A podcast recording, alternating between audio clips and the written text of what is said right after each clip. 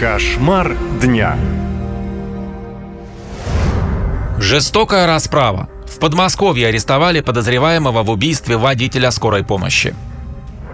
Место гибели Алексея Киберчи в подмосковном Домодедове превратилось в стихийный мемориал. Его знакомые несут туда цветы в память о друге. Мужчина работал водителем скорой помощи, можно сказать, спасал жизни людей. Однако свою уберечь не смог, говорят друзья. Прекрасный человек, сам себе помогал. Трудился днем и ночью, да? Жизнь Алексея оборвалась, когда он работал в ночную смену. На опубликованных кадрах с камер видеонаблюдения его преследует пьяный местный житель Юрий Куликов. На видео видно, как он выходит из пункта выдачи заказов и выясняет отношения с водителем скорой, которая была припаркована, по его мнению, слишком близко. Разрешить конфликт местный житель решил с помощью сигнального пистолета. Заряд угодил потерпевшему в сонную артерию.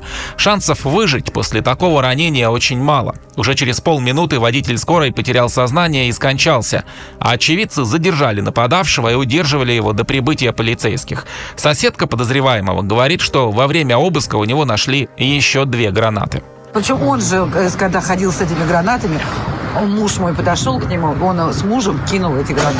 Одна-то была муляжом, а одна была не муляжом.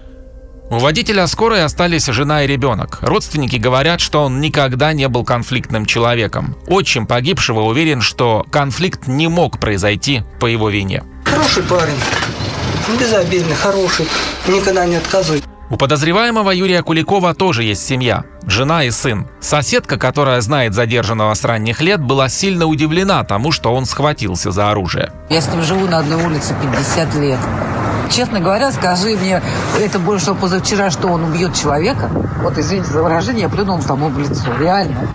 На деле все оказалось по-другому. Следственный комитет уже подтвердил причастность Куликова к преступлению. На допросе обвиняемый рассказал следователю обо всех обстоятельствах совершенного преступления и раскаялся в содеянном.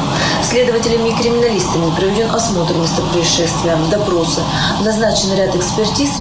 Теперь следователям придется не только разобраться в причинах конфликта, но и выяснить, с какой целью Куликов носил сигнальный пистолет и две гранаты. Больше историй слушайте на сайте «Наша лента». Наша лента. Сообщаем, действуем, помогаем.